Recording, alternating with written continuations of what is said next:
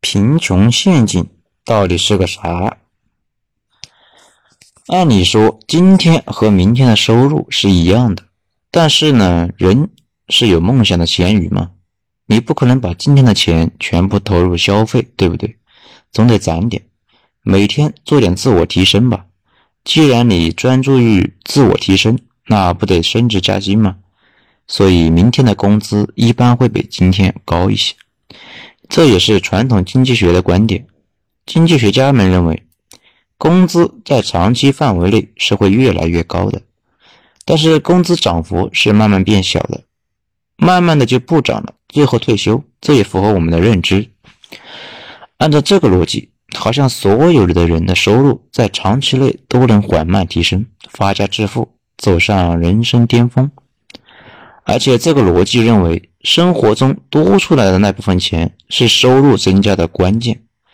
这个理论也形成了世界范围内的脱贫新思路，认为只要穷人生活中有多余出来的费用，就会拿去自我投资，实现收入的增加。所以各国都在给非洲发钱，希望他们能够实现收入的增加。效果怎么样呢？非常不怎么样。非洲绝大部分地区还是那个鸟一样，穷人们把联合国救济的钱花光之后。继续穷，变化不大，而且大家应该也感觉到了，经济学说的好像是跟我们现实不大一样。毕竟直觉告诉我们，收入一直涨，这事说的只是一部分，而且往往是经济好的地方的人，绝大部分地方的收入不但不涨，而且还会倒退。现在很多国家的地区收入就陷入了停滞，然后又停滞，引发了动乱。问题出在哪？今年获得诺贝尔奖的那几个小伙伴，发挥的为人民服务、不怕辛苦的决心和意志，深入世界上最穷的地方，然后仔细研究调查，最后发现结论：发现这些穷人把生活中多余出来的钱都瞎花了，没有办法做到攒起来改善生活。也就是说。穷人不但不擅长赚钱，反而擅长浪费钱，而且通过计算发现，穷人在奢侈品开销的比例远远高于富人。这个倒和咱们的生活常识有一部分重合。我之前几年看过太多人干这个事情，比如很多人赚钱能力没提升，撸小贷方面却点了一堆的新技能，收入还不到一万，欠几十万的贷也是非常常见的。这倒是应了我们之前说的《绝命毒师》里面大毒枭的那句话：“穷人谁都会做，因为顺着本心去做，就可以顺利的做穷人。”那么问题来了，他们为什么这样做呢？主要有两个问题，就是皮质醇和奢侈品。那咱们一个个说，先说皮质醇。大家应该都知道，控制人体奖励机制的东西叫做多巴胺。这玩意呢有两个明显的作用，一个是让你开心，在淘宝下单的时候体会到那种快感，就是这玩意；另一点呢就是增加排尿，开心的时候容易尿急，不过很可能你太欢乐没注意到。这里有一个问题，人体不爽的情绪由什么来控制呢？有好几种，不过皮质醇是其中的关键一种，皮质醇。跟组织胺有点像，本来进化出来是为了提升我们的生存概率的，但是现在却让人烦不胜烦。举个例子，假设你是一个进化还不完全的原始人，跟着小伙伴在森林里面拎着兔子唱着歌，突然出现一只花斑小老虎，你能怎么办？一般有三种可能。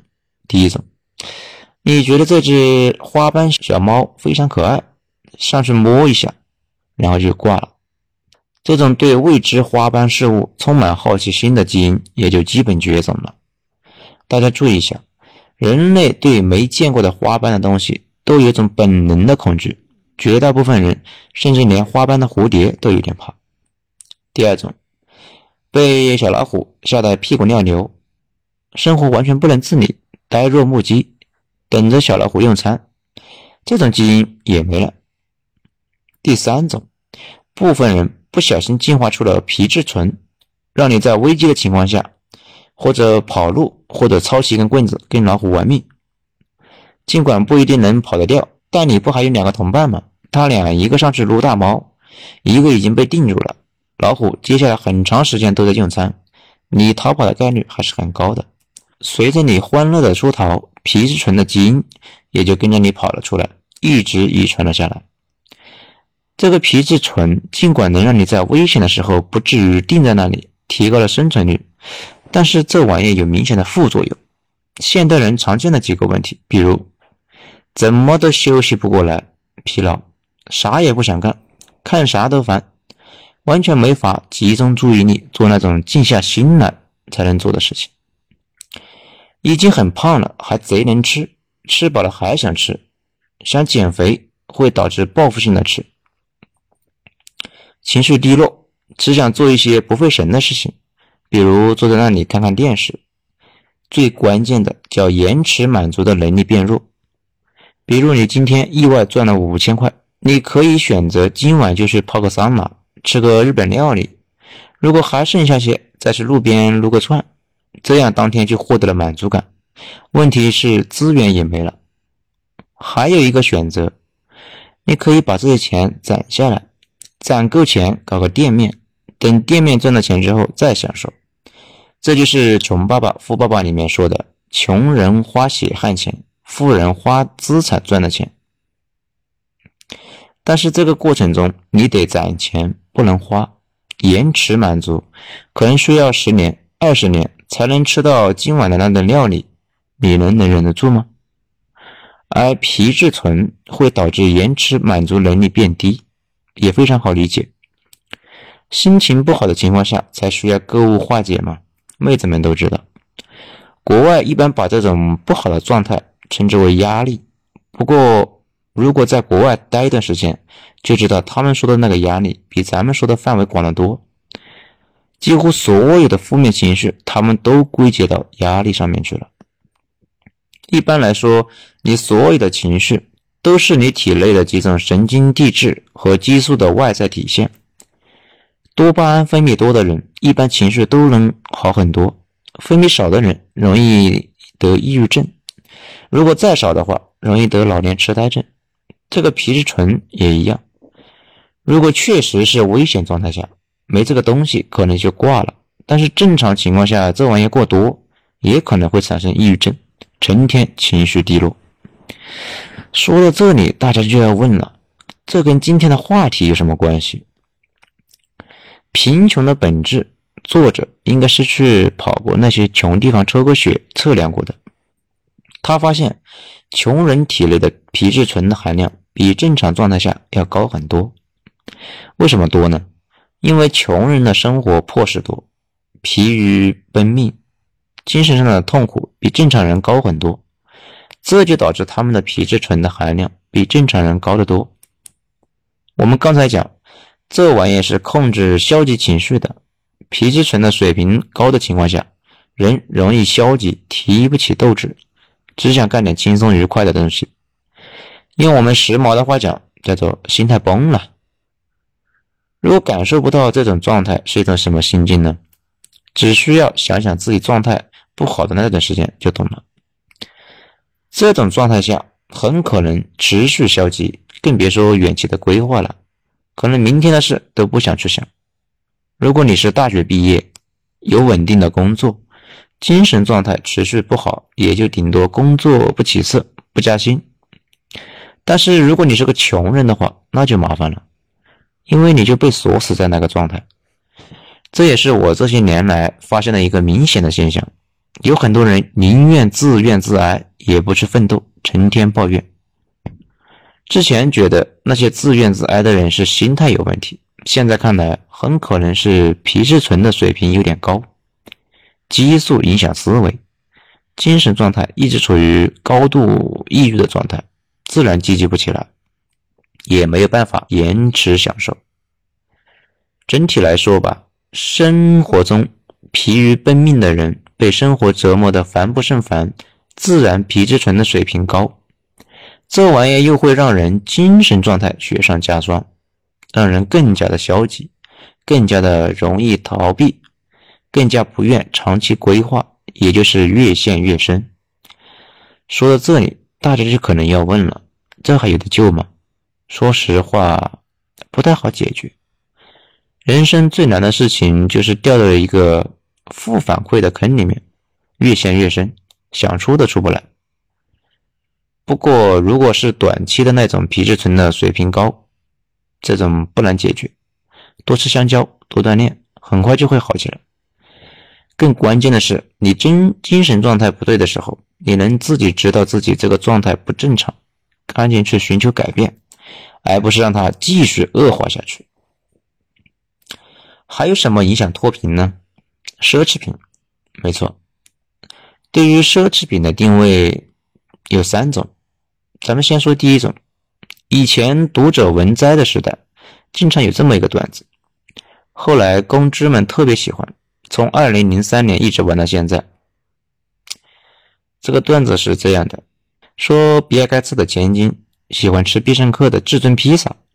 这玩意在美国也就是个煎饼果子的级别，而且他多次说自己爱汉堡包，这么看确实朴实无华。此外，还喜欢两千美刀一块的日本顶级牛排，这玩意就不是正常人能玩得起的。而且还说喜欢穿安德玛，那衣服在美国跟李宁差不多吧。同时，爱马仕专门给他设计了骑马服，这又是限量款，一般人不但买不起，而且还买不到。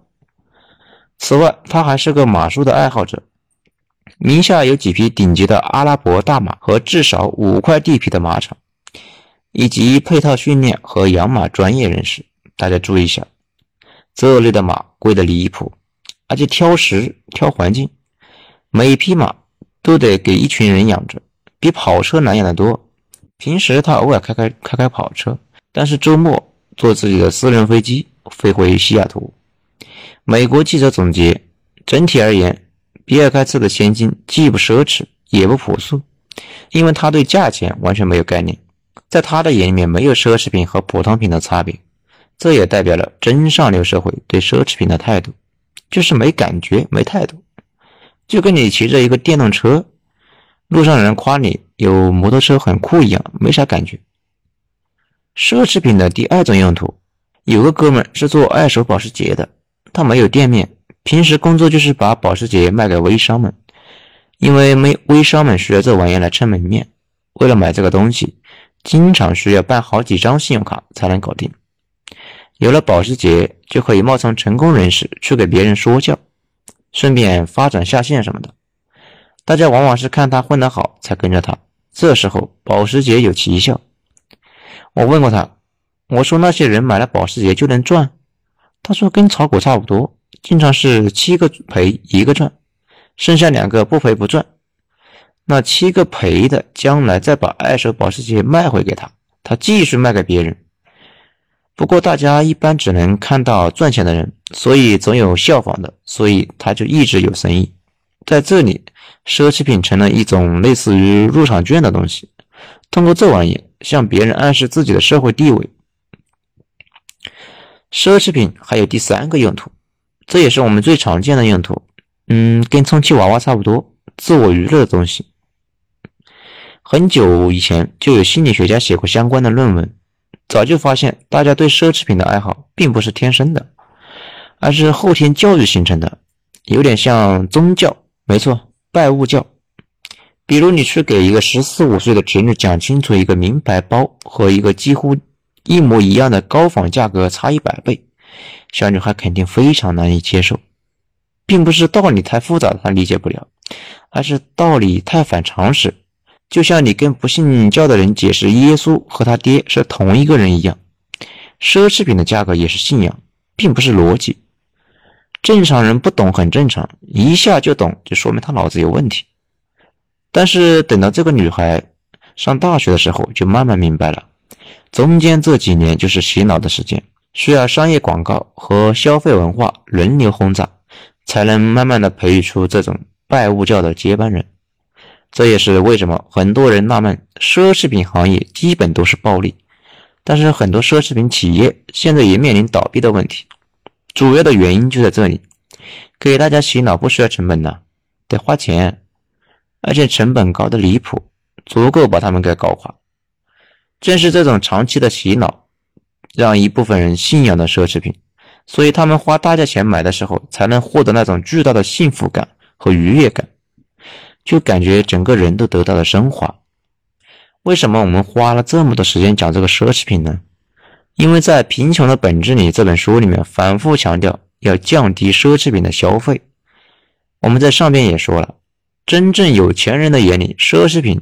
就是你眼睛里面的两千块的电动摩托车，只有想骗钱和被人洗脑洗坏了的人，才会对那玩意有特别的兴趣，才会给那玩意支付高额溢价。如果你本来就很有钱，这个无所谓；但是如果你本身需要资源来自我提升，然后你搞了这个玩意，脑子就是挖塞了。而且无论是西方还是东方，都出现了一个很有意思的潮流。在刚开始发展的时候，都会对奢侈品消费趋之若鹜。美国刚开始那些年，恨不得把欧洲所有的好东西都在美国复制一套。但是等到美国大兵去欧洲参加二战，发现欧洲已经破坏的不行了。等他们回到美国，就彻底祛魅了。美国也一样，刚起来的时候，少女卖春也要买个包，名牌包包。这些年。明显已经开始去物欲。前些年援交买包是从日本过来的，现在把家里东西全扔掉，只剩下几件必需品的这种极简主义的思潮，也是来自于日本。之前去日本发现很多女孩已经只挎一个没有商标的大布袋子，十几年前这种非常少见，现在这种潮流在中国也越来越明显，奢侈品。崇拜本身是一种文化崇拜。等你的文化彻底自信了，不再迷信那些工匠精神这类虚头巴脑的东西，以及百年皇室这类封建余孽的玩意，那东西也就对你没有吸引力了。你就更关心功能而不是品牌，也不再会硬撑着为品牌支付高额溢价。整个的贫穷本质里面几乎没有新的内容，全是对一些老观念的验证。验证的结果几乎都是老观念都是对的，比如多攒钱，通过攒钱来改善境遇，有恒产者有恒心，教育很重要，等等等等。如果说贯穿全书的核心思想，那无疑是能不能攒到钱是你能不能出坑的关键。注意，这里说的攒钱，攒钱是个内功，也就是你自己的能力的一部分。如果钱不是你自己攒的，而是扶贫直接发下去的，或者是中彩票，大概率很快就败光了。这两天不是有句话吗？叫做“靠运气赚来的钱，靠实力都要败出去”。除此之外，看完全书的体会就是，很多我们从小接受的什么中华传统美德观念都是对的，比如勤俭持家、量入为出等等。并没有因为进入现代社会就不适用了，反而那些观念太过新潮的人，往往会被小额贷给撸死。回到我们的标题，说的什么是贫穷的陷阱？听完这么多，大家应该也都明白了。不切实际的奢侈消费就是贫穷陷阱，导致你攒不到钱，生活困苦，生活状态不好，又没有存款，会导致你的皮质醇升高，精神也出了问题。更加难以集中注意力，更加难以延迟享受，这就是个循环下降的坑。这个说法对所有阶层的人都适用。牛逼的人基本对未来都是乐观的判断，但是当下永远都是按照危机时期来打理，控制现金流，准备过冬粮，小心谨慎的走好每一步。反过来，一些人恰好相反，对未来很悲观。同时又大手大脚，不攒钱也就罢了，还各种超前的消费。你们说这种人不垫一下，还等着过年？此外，也给大家分享一句话：简单的欲望只需要放纵就可以实现，而高级的欲望放纵是实现不了的，需要的是自律和克制。